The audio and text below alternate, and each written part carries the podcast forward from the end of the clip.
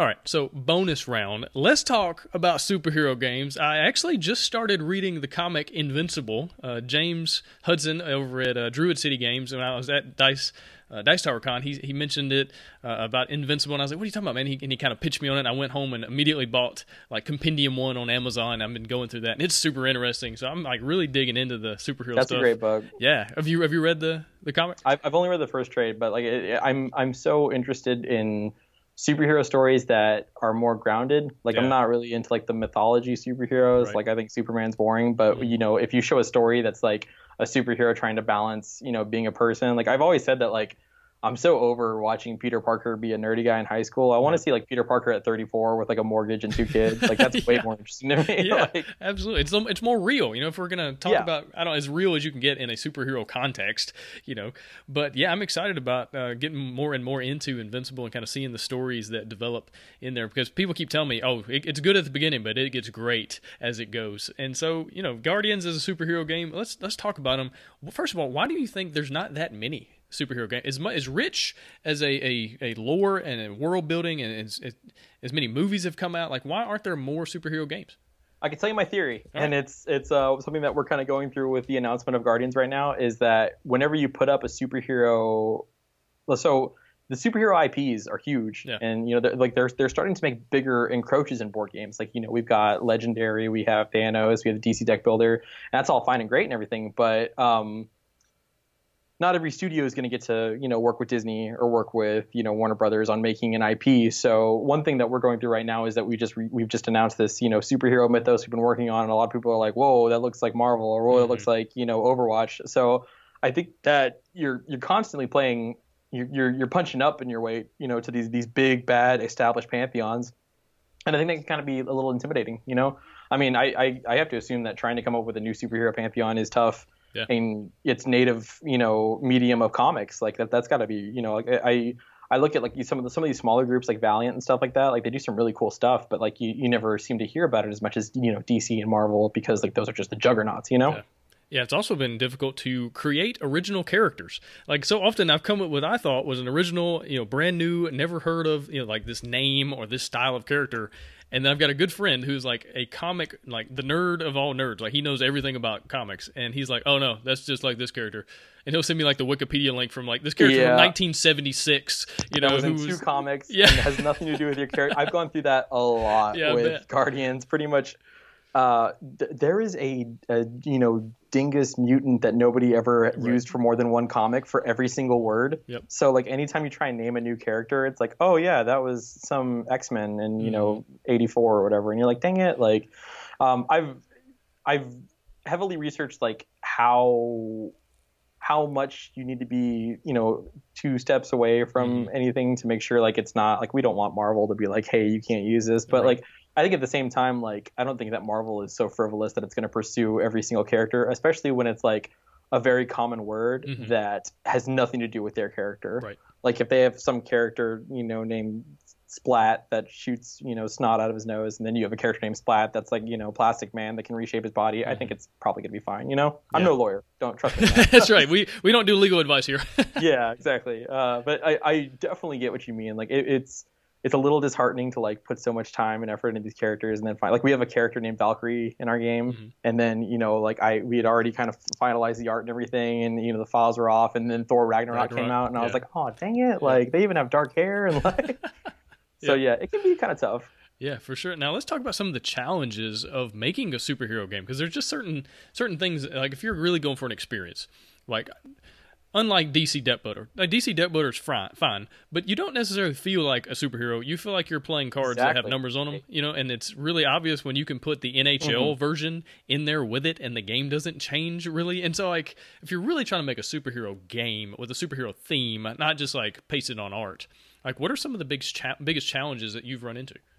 I will say something that DC Deck Builder does really well is that I I produce all of my kicks by combining two punches. So that's that. No, that, no I'm just joking. Um, so that's uh, as much as I I have played a ton of DC Deck Builder. I have played a ton of Legendary. Like I love Legendary. Um, I've had to kind of head headcanon my Legendary a little bit. Mhm. Like when I play Legendary, I don't think that I'm Thor or Captain America or Iron Man. I think that I must be some grunt in Shield, and it's my job to coordinate with them and tell them Right. where they need to go. That's how I play. Put 'em that's in the right places. Yeah. Like I basically like, oh, I'm some agent of Shield, like on the phone, like, hey, you got to go beat up Mhm. this one guy. All right, have a good day. Like, right. um, as much as I love those games, I do think that's where they fall short, and I think that that's a huge element of superhero games and th- this this identity. Like superheroes are characters, like they are self-contained. You know, it's all in the character. It's not in the surrounding. It's not in the events. Like when people think of Batman, like it's this weird thing where like it's so much more the physical description. Like oh, he's got a big black cape and he's got pointy ears. And you know he's kind of gruff and rude and mean and has all these gadgets and a cool car. It's not like when you think of let's say you know John McClane from Die Hard, like nobody really thinks about what he is wearing or what he's doing. It's more of the actions around him, like oh he was trapped in a tower and like you know he had to fight a bunch of bad guys. So like superheroes are all about the identity and the character. And so if you have a game like Legendary or if you have a game like DC Deck Builder where players don't feel as empowered or as connected to that character, I think it's gonna fall short. And I think a good example of you know a game that does this really well uh, is Sentinels of the Multiverse, Mhm. where as opposed to I'm drafting all these different heroes, you're drafting you, you don't draft anything. You you grab, you know, Legacy's deck, you grab Bunker's deck or Tachyon's deck, and you're like, this is the character I am. And I, all the cards are directly tied to that character. And you've like when you do stuff, you feel like, okay, I'm the superhero. I'm going over here and punching this guy or attacking this mastermind or, you know, making sure this card doesn't fire off. And I think it's really cool. Like I think that that's a that's definitely something that you want to keep in mind when you're working on a design kind of in this genre. Yeah, for sure. I think another challenge a lot of people run into is making the heroes super. Right, it's so hard to balance out super abilities. Like if you have a, a characters like the Flash, they can move at the speed of light or faster, move the speed, you know, faster than time or anything else, and all the crazy things that have happened in the canon of that that series. But like, how do you translate that into a game mechanic? Like, it can be mm-hmm. really difficult to kind of make Superman because, like, well, Superman, oh, you can't kill him, and he's got laser vision, and he's got cold breath, and he's got X-ray vision, like all these things he has. Like, how do you translate that into game mechanics? And so, what have you found, like, when you're making your heroes, as far as like turning these super abilities into actual mechanisms for play? Well, as game designers, I think we have a, a very unique advantage that maybe a creative in a different field wouldn't have when it comes to these types of characters, which is almost exclusively I come up with the ability first and then work my way backwards. Mm, yeah, So, like a good example of this is like we have a character coming out one of the expansions. Uh, spoiler alert, where the ability was that we wanted to have players be able to spend one of an act, like spend an action on their turn to move them to any location. Whereas typically you can spend an action to move to an adjacent location. So like you can see the value of like, okay, this is something different. This is a, you know an ad, an advantage that this character has, or we can pick them up and move them anywhere. And so we started thinking about like, okay, what thematically kind of matches up with that, and then from there, I thought it would be neat if like because it cost an action, actions are kind of like rare in the game. So I was like, well, maybe she can move anywhere, but you know, it's very unwieldy because it's costing an action. So she really has to focus on it. So we basically came up with the idea of a character that has like a giant rocket on her back. And then from there, you know, working with our art director, he was like, hey, what if it was like, you know, nuclear powered and she has all these nuclear abilities, you know? And so that led to a character where like all of her cards now do damage to friendly characters as well as doing damage to enemies. And like that like let us you know flesh out this theme of like oh you know this character she, she's called warhead and she's got like all these nuclear abilities and like this unstable generator on her back and like you know her cards are called like fallout and atomic blast and stuff like that. So we started from the ability and worked backwards. And you know since you have to be concerned with the mechanics of a character you're adding i think that's a really advantageous way to go about it No, that's a really good point that you start with the mechanism in mind first, and then you find a way to make it more thematic. You know, something I've done for, for my game as well, uh, where there's one character it's like, all right, I want her to be able to move around the board better than anybody else. And so I made her into this super speed kind of character. And so she her abilities Totally. are, are all about speed, and she can do different things that other characters can't, but they're all like playing actions first or, or playing, you know, being able to move way farther than anybody else. And it's like, okay, this it just all makes sense. And that's that's a really good Yeah. point.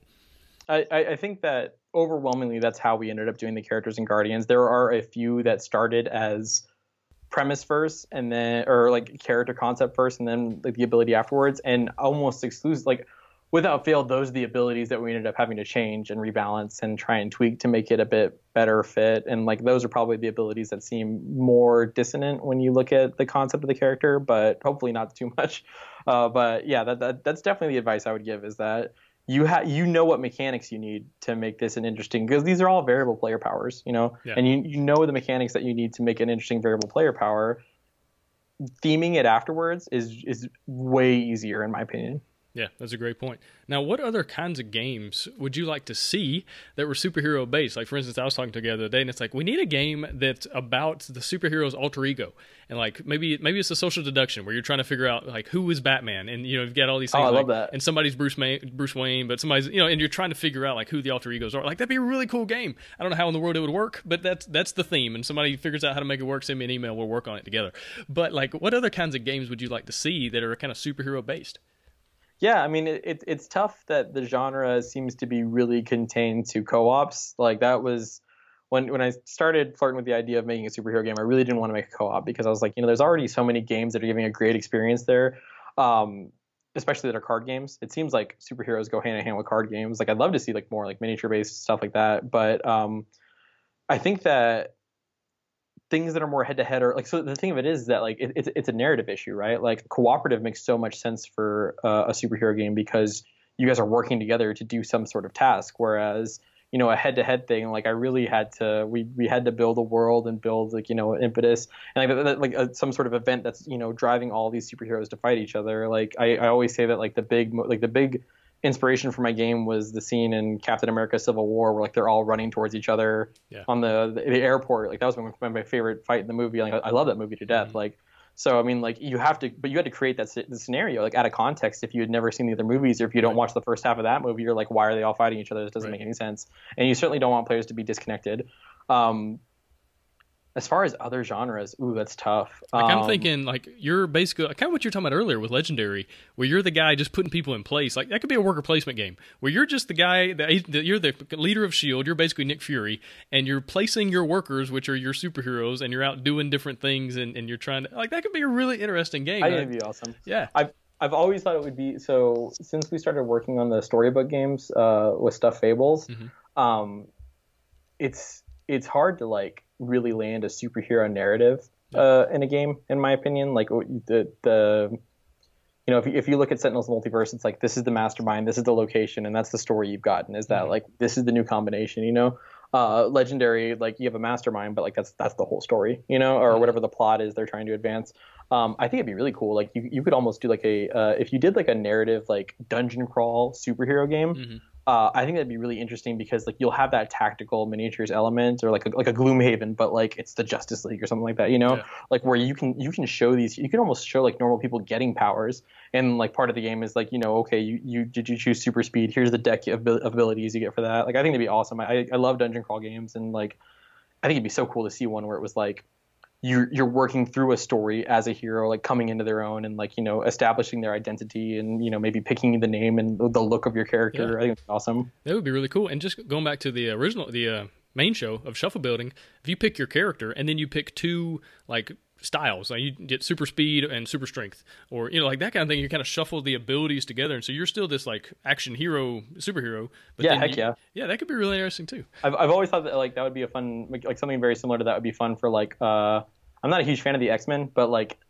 I don't like the X Men as a story because it's just like it's weird to me that everybody has a random power. But as a board game, I would love if everybody had a random power because then, like we said, it's just variable player powers. And Yeah. so, like I think it'd be a, a cool idea of like you know maybe you're a bunch of kids that get you know hit by some sort of radioactive blast or something, and now you all have superpowers and you're working through a, a dungeon crawl with all these tiles and you know different locations. That'd be neat. Yeah, man, there are so many possibilities out there. So if you're listening to this, please make some of these cool games so that we can play them. Oh Uh, heck yeah. Yeah, absolutely. Well, cool, man. Any other thoughts on superhero games? Um, I think that I think that the Marvel Cinematic Universe is going to lead to a lot more experimentation in the genre because it's shown people that it doesn't have to be all tights and capes, and I think that's really cool. I love superheroes. I I watched every single one of the movies. I I eat it up like there's no tomorrow. Like I I love Marvel so much, so I'm really excited to see like how this more grounded and you know not necessarily superhero, more like almost like super military like oh you know like everybody has like advanced weaponry and stuff versus like magical powers like i think it's really cool so i'm excited to see more of that Yeah, for sure. It also makes a ton of money. So, you know, that's it Yeah, is heck what it is. So, you know, capitalism. And so hopefully we'll see more more games uh, out of this kind of a genre. But anyway, Colin, again, thank you for your time, man. Thanks for coming on the show and good luck Thanks with for everything you got going on got going on right now. thank you so much